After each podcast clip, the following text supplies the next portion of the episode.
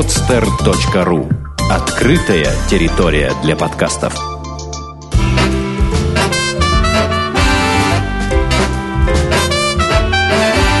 Многоэтажная Америка. Городские истории далекого континента – Привет всем, меня зовут Александр Лукашевич, и это первый выпуск моего подкаста «Многоэтажная Америка». Подкаст, идея которого пришла мне в голову после прочтения книги Ильи Ильфа и Евгения Петрова «Одноэтажная Америка», впечатления от которой наложились на мои собственные заметки после посещения Соединенных Штатов. Книга написана в стиле очерков от обоих авторов, собранных воедино. Очерков об Америке, США в частности, американском народе, Кока-Коле в конце концов.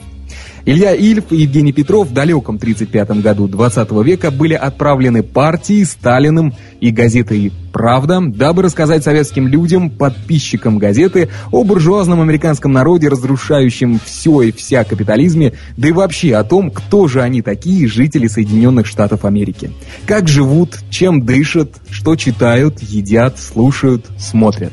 Задумка была такая – показать, как же плохо в логове капитализма США обычному человеку и как о нем заботиться в колыбели социализма СССР. Но все, выш... Но все пошло вопреки ожиданиям авторов этого проекта. Писатели Ильф и Петров рассказали, на мой взгляд, э, про истинную Америку, несмотря на некоторые вкрапления коммунистической идеологии, без которой в те годы э, литература не обходилась. Ведь на дворе стоял 35-й год. Во-первых, Книга могла не пройти цензуру, а во-вторых, в морозном Магадане в те годы было еще много свободных шконок. Тем не менее, авторы «12 стульев» довольно искусно лавировали между двух огней, не показаться влюбленными в эту страну и в то же время не изменять самим себе и писать предельно откровенно.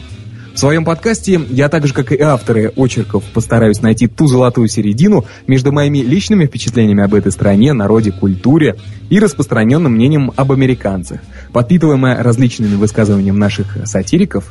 Ну и все это я буду делать, э, искать эту золотую середину, дабы не навязывать свою точку зрения, а позволить вам, дорогие слушатели подкаста, делать выводы из услышанного от меня и гостей программы «Многоэтажная Америка». Подкаст будет выходить по выпускам, каждый из которых будет рассказывать о том или ином городе США. Ну а чтобы выпуски не были бесконечными, я буду опираться на список городов, которые посетили Ильф и Петров в 30-е годы прошлого века, с некоторыми добавочными городами, при условии, что появятся интересные гости, проживающие в этих городах. Книга будет остовом этого аудиошоу, и, возможно, оно подтолкнет кого-нибудь на прочтение этого интереснейшего продукта наших авторов-комедиантов Ильфа и Петрова. Э, или подтолкнет посетить тот или иной город США. Итак, поехали. Ну что же, э, в каждом выпуске у нас будет э, гость, который либо проживает в городе, о котором мы рассказываем в данном выпуске, либо был в этом городе довольно долго, да, да в принципе, достаточно одного дня. Итак, в нашем первом выпуске, в дебютном, у нас в гостях а, Алексей Чепрасов, ему 24 года, проживает в Нью-Йорке. А, он инженер медицинского оборудования. Итак, Алексей, привет. Привет, Саша. Ну что, Леш, а, сперва расскажи вкратце, когда попал в Америку, в каком году, что как бы подтолкнуло, вот, и как тебе там живется? Ну, приехал я сюда пять лет назад, получается, чуть больше пяти лет назад по студенческой программе Work and Travel. Наверное, как большинство студентов современной России сюда приезжает.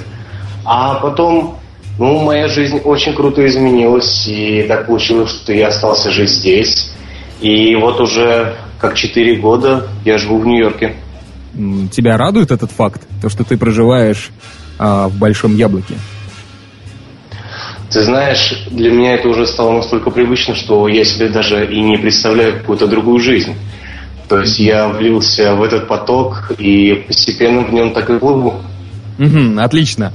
Э, итак, Алексей, ну что ж, э, так как у нас программа э, все-таки строится на книге Ильфа и Петрова, я знаю, что эту книгу э, ты прочел и недавно даже перечитал э, несколько первых глав. И поэтому я думаю, что тебе будет, будет также легко делать некоторые ссылки э, на 35-й год, э, в котором Ильф и Петров посетили этот замечательный город, встречающий город Нью-Йорк, э, в который попадают практически э, все э, гости Соединенных Штатов Америки. А, итак, а, хотел бы напомнить, что Ильф и Петров в далеком 1935 году приплыли на огромнейшем корабле «Нормандия» в Нью-Йорк. Плыли они целых пять дней. Это, конечно же, не то, что так же, как и я в 2007 году, и ты пять лет назад летели на самолете всего лишь каких-то там 10 часов. Вот.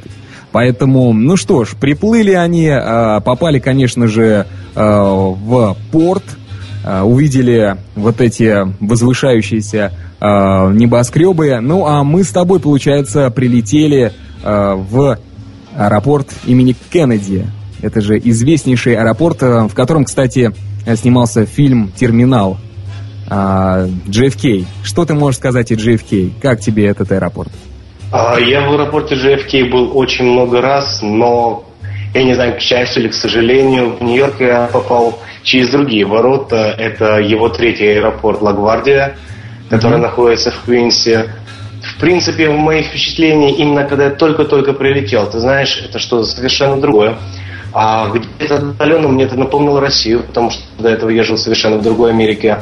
Mm-hmm. А, это, это другие люди, другие машины, а, совершенно другие иные дороги. А в принципе, если ты попадешь в аэропорт JFK, ты только на подлете понимаешь, что это Нью-Йорк, потому что ты видишь возвышающиеся к небу небоскребы. Когда ты приземляешься, ты попадаешь на берег океана, и ты знаешь, с виду это может показаться какой-то такой далекий частный сектор или, может быть, даже какая-то деревенька. Но как только ты вступаешь а, первый шаг свой именно в аэропорт, ты понимаешь, что да, это именно Америка. А, тебя сразу окружает толпа людей, которые постоянно прилетают, улетают. Только JFK обслуживает порядка двух тысяч рейсов ежедневно, то есть ты можешь себе представить какой-то поток людей. Конечно. И потом все дороги в Нью-Йорке ведут куда? Конечно, на Манхэттен. Конечно же, на Манхэттен. А, кстати, Алексей, а, вот у меня а, была такая заметка, я когда прилетел, я почувствовал совершенно другой запах, не, так, как, не такой, как в России. Он был какой-то сладковато-пряный. Вот какой-то такой очень необычный запах. Было ли у тебя такое? И, вообще, какое было ощущение внутри? Было какое, была какая-то ли э, эйфория или еще что-то, вот связанное с тем, что ты попал в другую страну и в США? А вообще для меня была эйфория, это то, что я в Нью-Йорк попал совершенно случайно. Так получилось, что я сюда ехал на какое-то короткое время, но я здесь так и остался. Угу. А что касается запаха, ты знаешь, запах Нью-Йорка, его нельзя передать, это, это смешение, да, каких-то сладких запахов, а, чего-то горького, возможно, знаешь, каких-то как будто даже пряностей. То есть, да, это запах совершенно не тот, к которому мы привыкли с детства, но ты знаешь, я уже практически потерял это чувство, потому что для меня этот воздух, он, он уже привычен. остался как родной. Конечно. Да, он уже привычен. Единственное, что действительно я помню, а в России, если ты живешь в крупном городе, это постоянный запах гари, а, выхлопных газов, вот этого всего. Здесь, в Нью-Йорке, этого нету. Здесь ты не увидишь машину, у которой из выхлопной трубы идет э, облако дыма какого-то. Нет, здесь этого нету. Воздух здесь гораздо чище. Угу, и это, наверное, сразу бросается в глаза. Несмотря на то, что этот город э, густо населен и опережает, эм, опережает и Москву по количеству населения.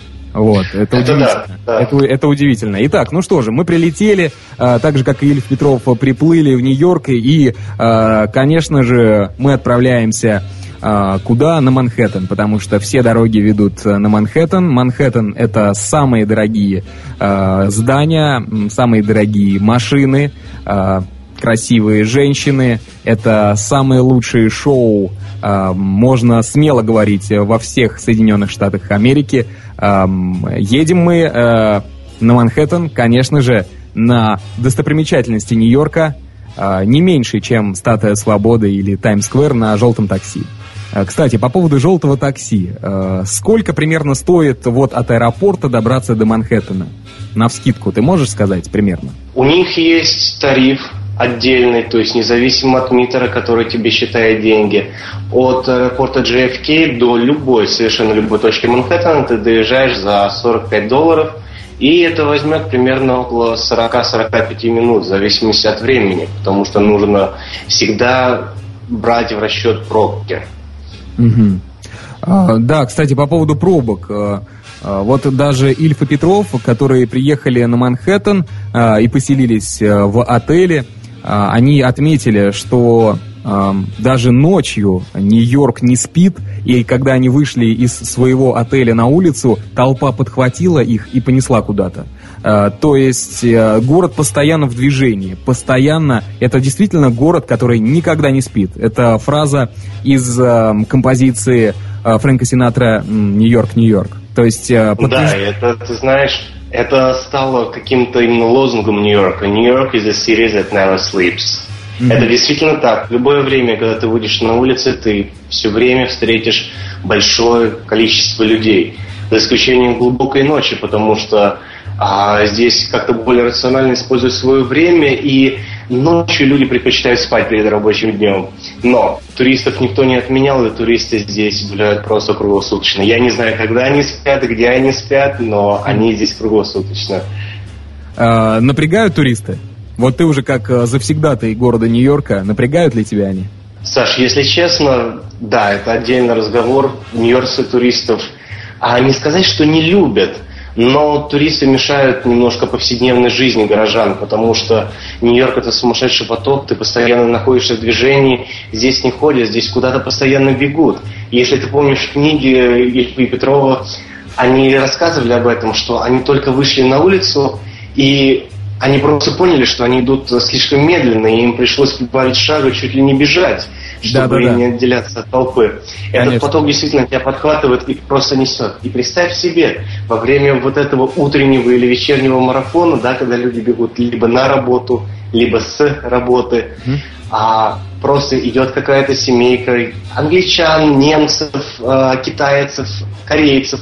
Кстати, корейцы это, наверное, самые массовые туристы во всем мире. А, и представляешь, они идут, и просто они могут остановиться посреди тротуара, рассматривать э, верхушки небоскребов, витрины магазинов, и все, движение останавливается. И получается а, как людская пробка, human traffic, здесь даже так и говорят. То есть э, в Нью-Йорке понятие human traffic это не то, что, знаешь, там как проституция или что-то. Нет, это именно движение поток людей. И все, и он останавливается. Понятно. Поэтому центральные улицы все стараются избегать. А, ты вот рассказывал даже, что есть такая поговорка, что даже инвалид, вот расскажи по поводу инвалида, что если он вдруг увидит human трафик, то что? А даже бабушка 90-летняя в инвалидном кресле, она просто возьмет это кресло себе на борт, ругаясь, просто обгонит этих туристов, сядет и дальше поедет.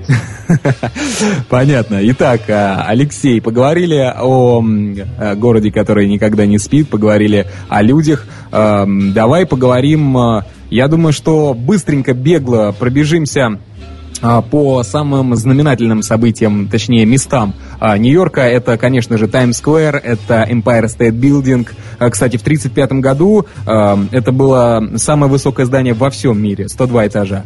Вот. Сейчас, конечно же, азиатские страны немножко ушли вперед, на мой взгляд. Вот.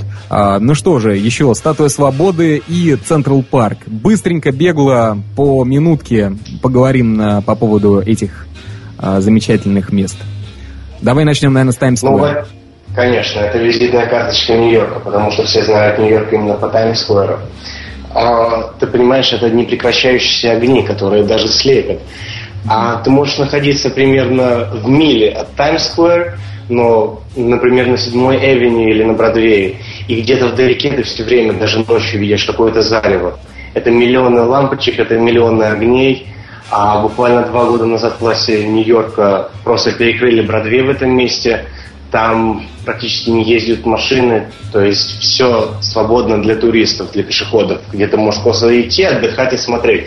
И причем, ты знаешь, один раз, это было, наверное, года три назад, я был поражен, я просто пробегал как обычно, мимо Таймс-сквер, и я просто обратил внимание, что вместо цветов там просто росли помидоры, которые цвели. Это была весна. Ничего себе. И да, ты понимаешь, да, это повергло в шок, но ты знаешь, цветение помидоров, оно действительно наравне с любыми другими цветами. Это интересно, это красиво, и это было совершенно неординарно. Угу. Да, Таймс-сквер и цветение помидоров, э, это, конечно, нечто. Да, это действительно для меня было дико. А, итак, ну что, попали на Таймс-сквер. Это, конечно же, очень много рекламы, это много красивых огней. Ильф и Петров тоже это отмечали. Даже тогда, в 1935 году, в далеком 1935 году, во времена Великой депрессии, когда э, народ э, США думал, что все, хуже некуда, мы опустились на самое дно, и даже тогда было очень много рекламы, было очень э, много огней, э, что, конечно же, не могло не удивить наших соотечественников Ильфа и Петрова. Ну, а по поводу э, голову ковбоя, который тоже является визитной карточкой. Видел ли ты его? Фотографировался ли ты с ним? Я его видел несколько раз. Ты знаешь, ни разу не фотографировался, но видел много раз. Это толпа осаждающих девушек, которые его просто хватают за все части тела, фотографируются с ним. А, и ты знаешь, что голый ковбой уже несколько раз баллотировался в мэра Нью-Йорка и пользовался большим успехом. Это, конечно, самореклама, но да, он баллотировался в мэра Нью-Йорка. Угу. Ну, это примерно, ты знаешь, у нас сейчас э, год выборов э, в России, и э, э, Владимир Вольфович Жириновский э, все-таки решил тоже баллотироваться в президенты. Я вот некую параллель здесь провел. Вот, поэтому что-то что-то есть схожее в этом. А, ну, понятно. Голый ковбой, хорошо, оставим его, оставим Таймс-сквер, э, двинемся в сторону оазиса посреди каменных джунглей. Ильф и Петров также отмечали – это замечательное, замечательное место в самом центре, в сердце Нью-Йорка. Это, конечно же, Централ Парк. Расскажи о нем, а, отдыхаешь ли ты в нем, а, что вообще можно делать в Централ Парке в Нью-Йорке? В Централ Парк ты можешь просто прийти с самого раннего утра и уйти уже под вечер. И даже есть вероятность, что ты его до конца так и не пройдешь. Потому что там нету прямых улиц, а прямых аллей. То есть они все такие извилистые, и он сделан так, что ты зайдешь за один поворот, перед тобой один пейзаж. Ты заходишь за другой поворот, там уже совершенно другой пейзаж. То есть твой глаз не устает от какой-то просто однотонной зелени.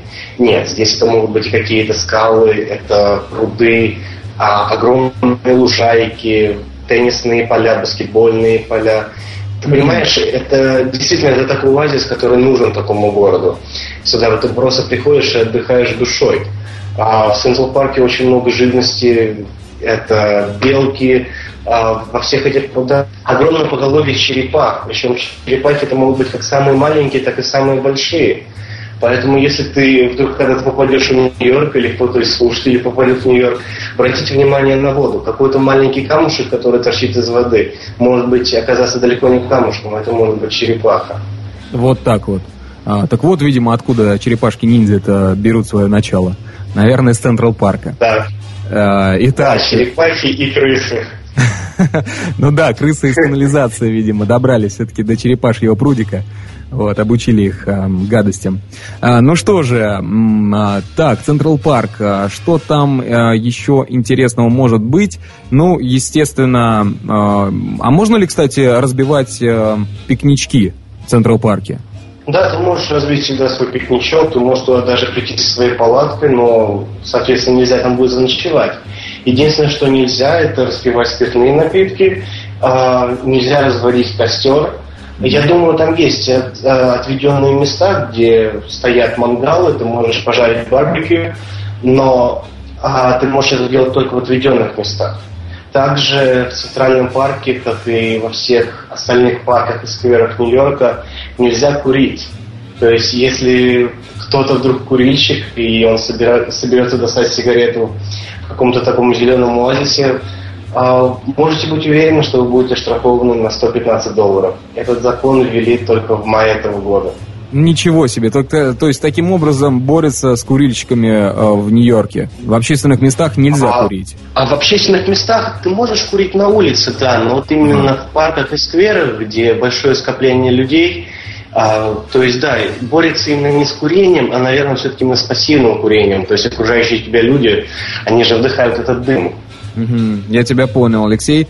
А, итак, а, давай теперь переместимся из этого зеленого оазиса на основную улицу, на Великий Белый Путь, как его называли еще коренные американцы-индейцы.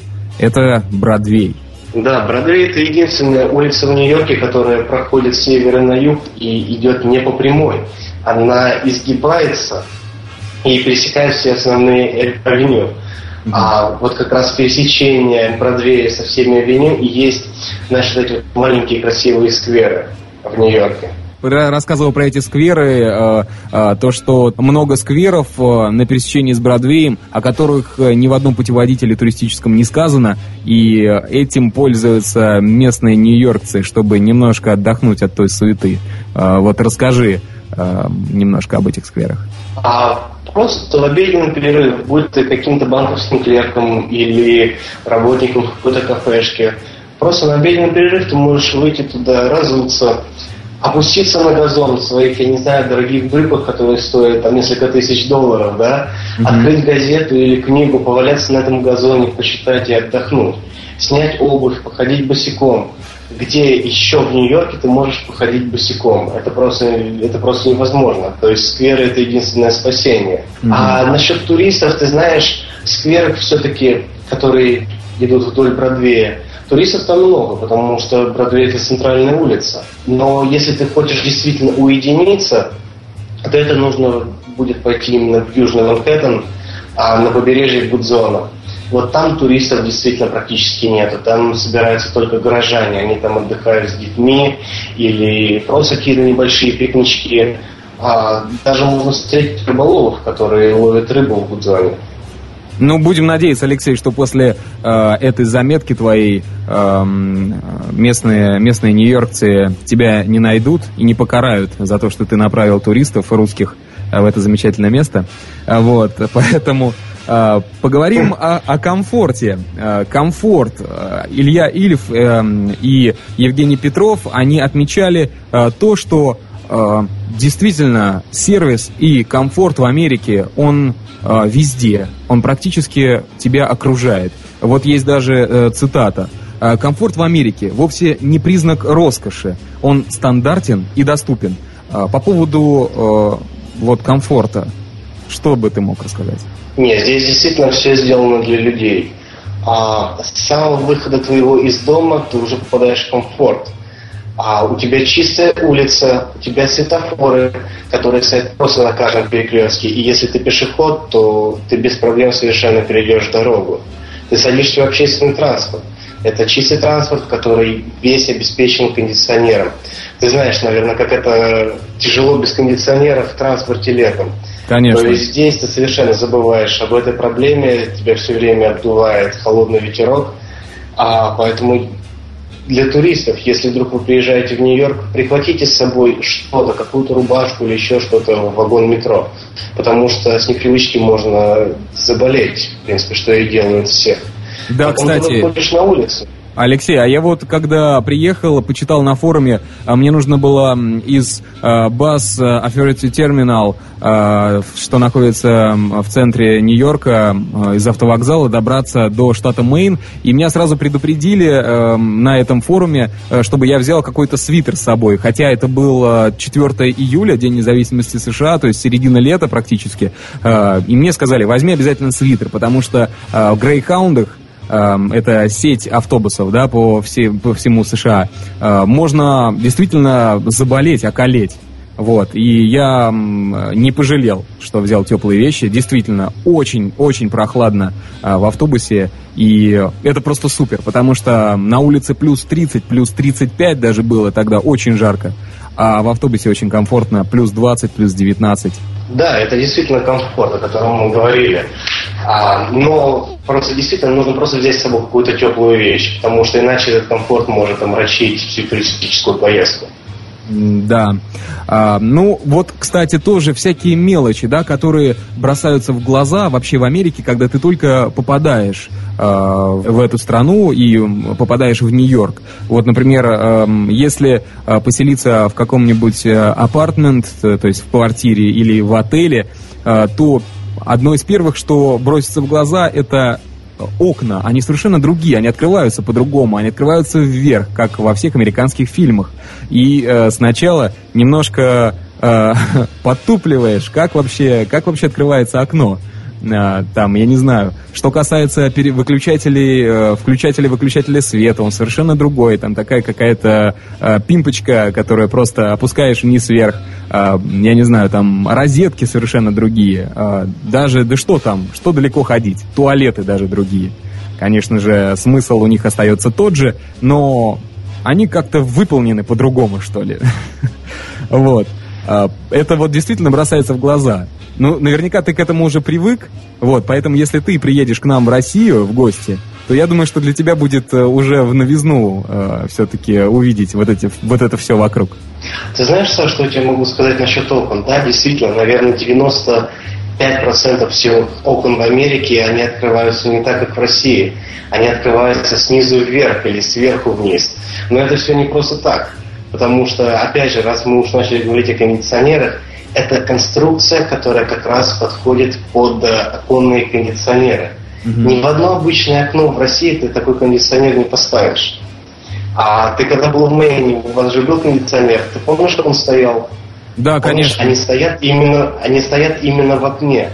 И когда ты идешь по улице, иногда на тебя может э, литься маленький, мелкий, холодный дождик. Это конденсат капает с кондиционеров. Конечно, конечно. Которые, которые просто находятся просто практически в каждом окне. Да, действительно. Итак, что же еще? А, еще это Elevated э, или подземка, э, которая ужасно гремела, как дьявол, как выражались Илья Ильф, Евгений Петров. Э, это подземка. Она, кстати, тоже отличается от нашей, от московской, от санкт-петербургской подземки, от нашего метро. У нас очень глубокие глубокие тоннели. А у них, э, я очень удивился, нужно всего лишь с улицы спуститься как в пешеходный переход, и ты уже оказываешься на станции метро. Это просто очень-очень необычно.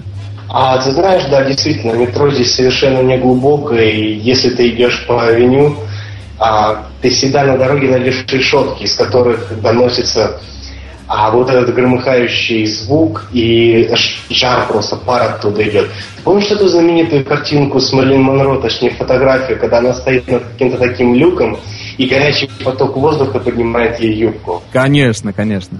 Это Нью-Йоркское метро. Горячий воздух оттуда действительно доносится а, большим-большим потоком. И в жаркие летние дни это, конечно, бывает иногда невыносимо. Но это все оригинальные просто конструкции а электрики в Нью-Йорке, то есть именно пути, как доставляется электричество, здесь просто перерабатывают пар. И этот пар иногда, опять же, картинка, которая, наверное, у всех может всплыть в памяти, вот этот пар, который выходит, э, может даже столб пара идти посередине дороги. А, ты, наверное, это замечал. То есть э, вот этот пар создает этот эффект. А подземка, опять же, subway, как его здесь называют, метро – а, не все станции находятся на очень маленькой глубине. А, то есть, если это какая-то последняя станция на Манхэттене перед тем, а, как туннель пройдет под водой и уйдет в другую часть города, там станции достаточно глубокие. Есть станции, где даже нету эскалаторов, там только есть огромные лифты, откуда люди с улицы опускаются вниз на платформу. Угу. Понятно. А, но, видимо, Илья Ильф и Евгений Петров, они были в основном э, на Манхэттене, э, трудились, вот, и, да, скорее всего, просто в то время подземка была действительно не очень глубоко находилась. А, ну что же, а, про подземку поговорили, теперь хотелось бы, хотелось бы поговорить о американской еде. Как она тебе? Потому что, например, когда я был, я очень удивился. Там все а, все очень э, заточено на быструю еду. Быстро перекусил, быстро заправился, как э, в автомобиль заливают бензин и быстро побежал на работу или по своим делам. То есть э, не получаешь какого-то удовольствия от э, еды. Э, как тебе еда американская? Ты знаешь, Саш, я для себя так и не открыл, что такое есть американская еда, потому что еда в Америке, она настолько разная. Нету такого понятия, как американская еда. Здесь есть мексиканская, здесь есть китайская, итальянская, а какая-то европейская кухня. И это все, здесь просто все смешивается и адаптируется действительно именно под этот быстрый американский сервис. Чтобы перекусить, а тебе действительно, это как на заправку заехать и заправиться бензином. Тебе, возможно, потребуется не больше 15 минут, из которых ты будешь есть э, минут 12, и только 3 минуты займет, чтобы ты именно взял или оплатил эту еду. Но еда, ты, какие бы предпочтения вкусовые у тебя не были, ты всегда найдешь что-то для себя. Mm-hmm. Это действительно мне здесь нравится. И если ты турист и здесь хочешь поесть, я советую не торопиться в такие сети, как Макдональдс или Бургер Кинг, а, или тот же сэндвичи Subway. Нет, а, в Нью-Йорке очень много как бы кафетериев, где ты просто заходишь, перед тобой стоят огромные столы, как шведский стол, mm-hmm. где ты набираешь все, что ты хочешь, от фруктов до мяса, салаты также, какие-то напитки. А, ты набираешь это в какие-то небольшие пластиковые контейнеры, после чего ты подходишь на кассу, тебе это взвешивают, и ты платишь именно по весу, независимо от того, что ты набрал. Ты можешь взять только одной картошку пюре, или ты можешь набрать э, просто чистого какого-то мяса. То есть цена будет совершенно одинакова. И именно эта еда, она будет более-менее полезной, это действительно будет вкусно, и это будет стоить ничуть не больше, чем какой-то обычный фастфуд. Ну, кстати, а вот если э, сравнить э, обед э, в каком-нибудь Бургер Кинге, э, который, кстати, пользуется огромной популярностью, насколько вот я знаю, в Америке, да, э, по крайней мере, Макдональдс стоит на одних из последних мест, а Бургер Кинг на одном из первых. А, так вот, если сравнить Бургер Кинги, сколько там примерно обед стоит, такой meal? А, где-то около 5-7 долларов. Да, в Нью-Йорке meal в Бургер Кинге, так же, как и в Макдональдс, будет стоить около 7 долларов. Угу. И просто для сравнения, вот этот шведский стол, про который я говорил, так. а, это стоит порядка от 5 до 7 долларов за pound. Pound это примерно полкилограмма. То есть явно обед в Бургер Кинге ну никак не потянет на полкилограмма. Хотя, в принципе, если ты возьмешь большую содовую, то, наверное, полкилограмма и будет.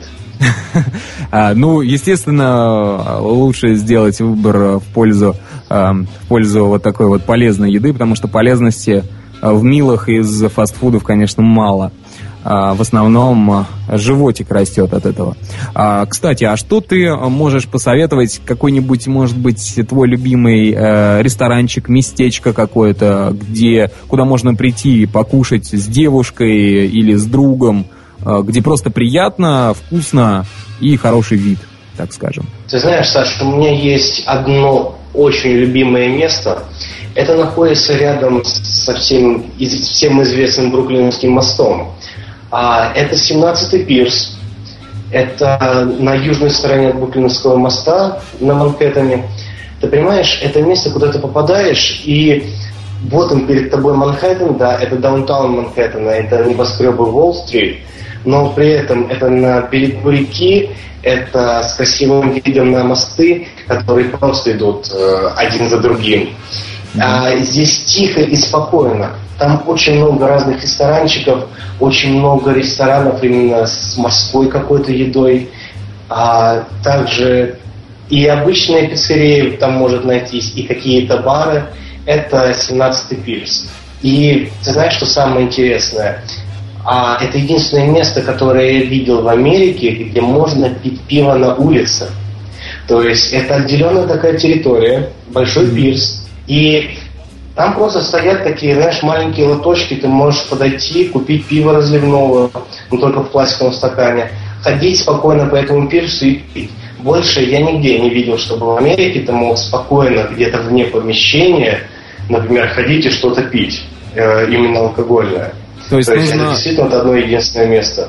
Нужно обязательно закрывать в какой-то в пакет э, или как-то прятать бутылку, да? Вообще в Америке алкоголь на улице распивать совершенно никак нельзя, даже если он у тебя спрятан в пакете. Uh-huh. А, ты вот именно для чего даются пакеты, это чтобы ты шел по улице и у тебя не видно было, что ты несешь алкоголь. Даже в специализированных магазинах алкоголя тебе все бутылки прячут в черный непрозрачный пакет, чтобы как бы не было видно, что у тебя там. Но на улице ни в коем случае пить алкоголь нельзя. Ох и хитрецы индусы, ведь там же многие продавцы у нас э, выходцы из Индии, которые приезжают в Нью-Йорк. Ну что же, так, понятно, поговорили про э, самое любимое местечко, в которое ты любишь ходить, э, а также ты мне рассказывал, что есть очень интересное место э, Марс 2112, да, по-моему, ты говорил? Да, это находится на Бродвей если ты посетил Таймс-сквер, возникло желание где-то красиво, вкусно посидеть, то нужно пройти всего лишь пару блоков на север по Бродвею. И да, есть такое заведение. Ты понимаешь, что ты туда попадаешь, действительно, это, это не планета Земля, это, наверное, планета Марс. Ты находишься в вечной какой-то ночи, где сияют звезды. Знаешь, это какие-то такие красные расплывчатый свет, именно как наша красная планета Марс. А, достаточно очень интересное, очень оригинальное место. Также, если ты хочешь красиво посидеть вечером где-то в баре, я бы посоветовал это Rooftop. Это находится на 20-х улицах и Бродвей. Я точно не могу сказать, но в любом путеводителе Нью-Йорка это место найдешь, потому что в этом году это самое популярное место.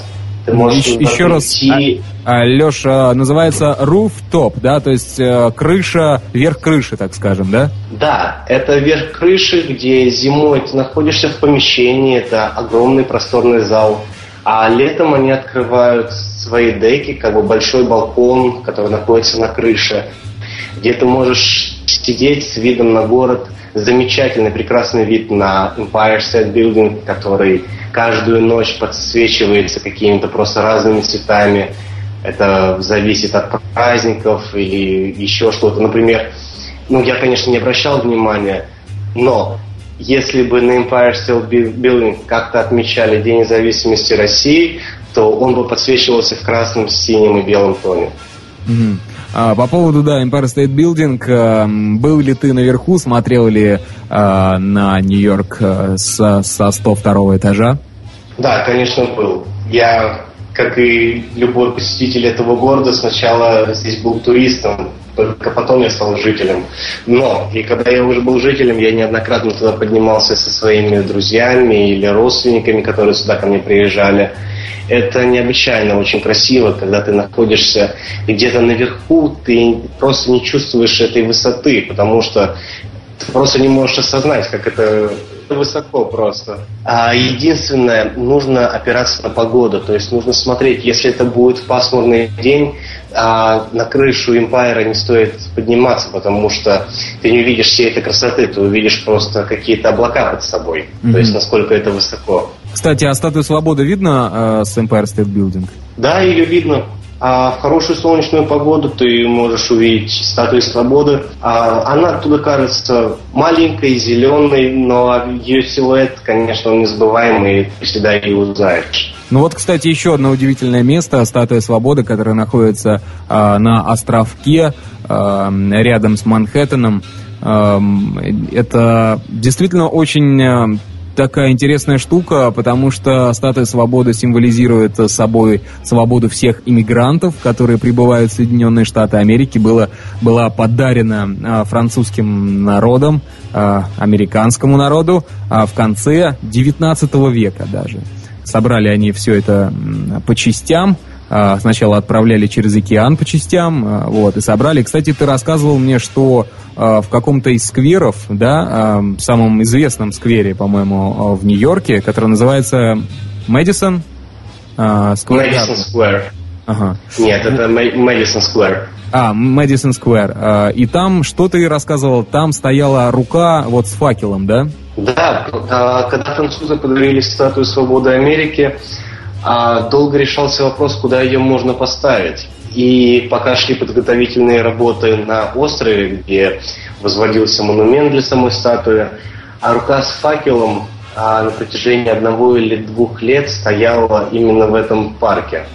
То есть это уже даже просто отдельная рука статуи свободы с факелом, это уже какая-то огромная композиция, которая была в сквере и пользовалась очень большой популярностью. Ты понимаешь, это, это действительно это что-то нечто огромное. То есть э, она помещает себе в руке, помещает себе туннель с лестницей, куда можно было просто подняться. Сейчас же статуя свободы после терактов 11 сентября, она была долгое время закрыта, и только в том году решили подниматься на корону. Но в очень ограниченном количестве они сейчас пускают, по-моему, только 60 человек в день. Поэтому, если вы хотите попытать удачу и попасть в корону, это нужно, наверное, с самого утра становиться в очередь на корабль с Манхэттена, плыть туда и в первой толпе не знаю, просто нестись, разбивая всех локтями, чтобы туда попасть.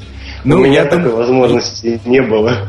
Я думаю, что наши соотечественники, которые были воспитаны на маршрутных э, такси «Газель» э, и выстраивании в очередь, э, чтобы попасть в эту «Газель», я думаю, что они попадут э, не только э, в статую свободы, но еще много куда.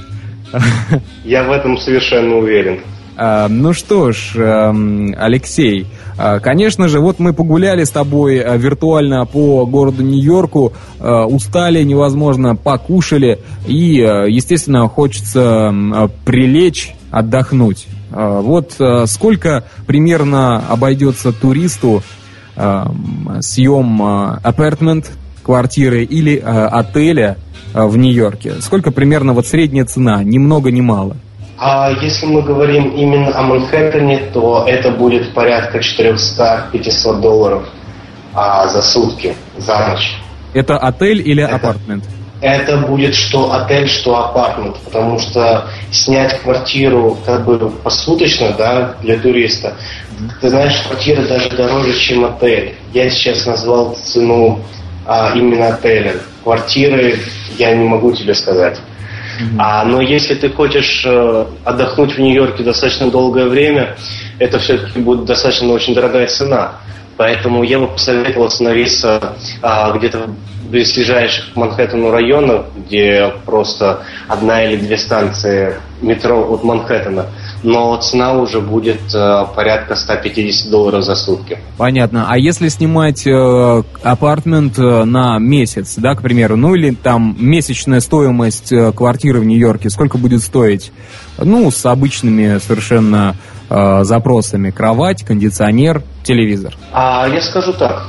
А на месяц квартиру будет здесь снять очень нелегко, потому что все квартиры сдаются, подписывается контракт минимум на год. А квартиры сдаются, они не мебелированные, то есть э, с расчетом, что ты заезжаешь сам со своей мебелью, со своей техникой, это будет стоить порядка, а, скажем так, где-то от тысячи долларов за студию, это по русским меркам однокомнатная квартира, mm-hmm. и порядка 1300 за one bedroom, то есть одна спальная квартира, это у тебя зал и а, комната спальня. Если мы говорим а, о том, чтобы снять квартиру на месяц с мебелью, то я думаю, где-то в районе Манхэттена это будет стоить порядка 5, от 5 до 15 тысяч за месяц. Ничего Именно себе. с мебелью. То есть, то есть готовое жилье, куда ты просто въехал, и все, и тебе больше туда ничего не нужно.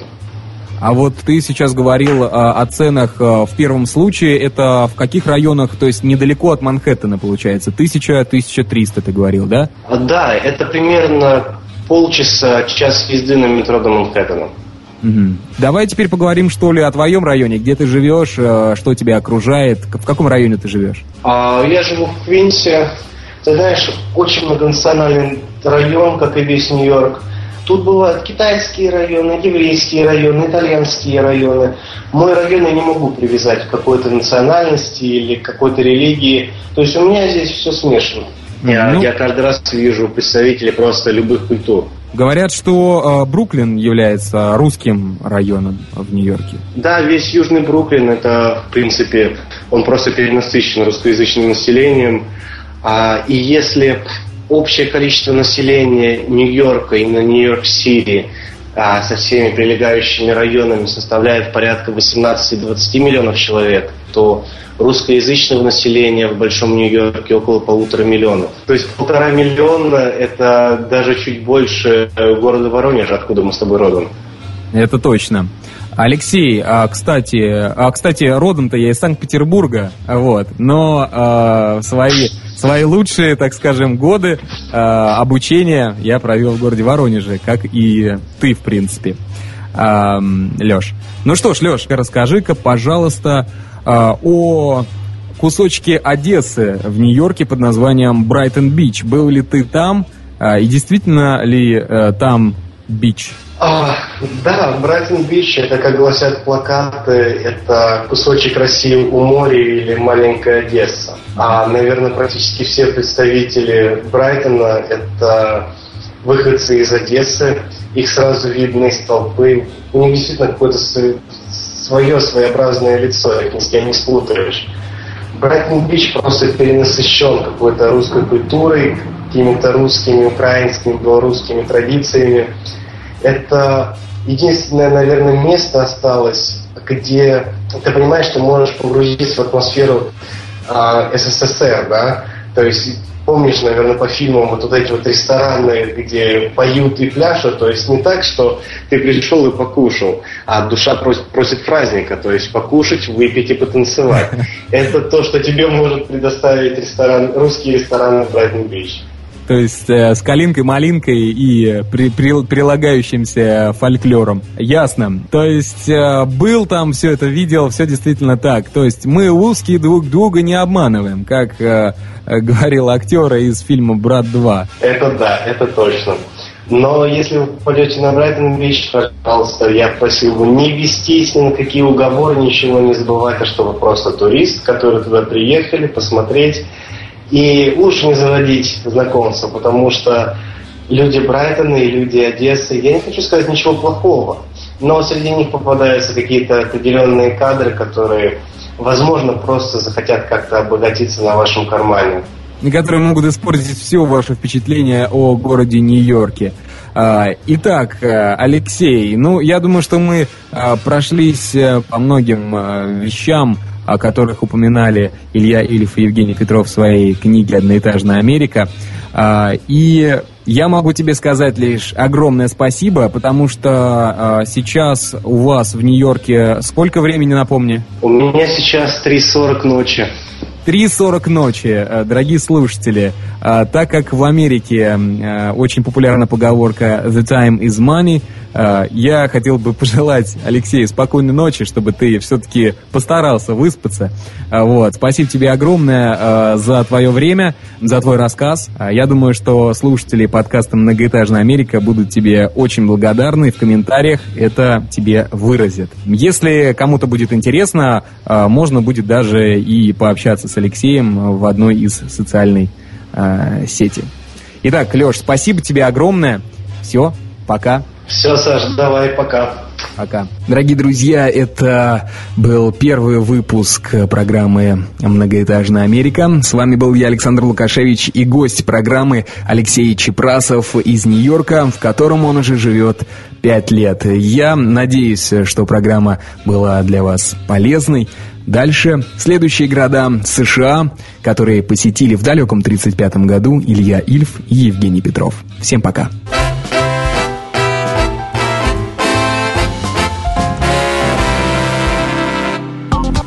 Сделано на podster.ru Скачать другие выпуски подкаста вы можете на podster.ru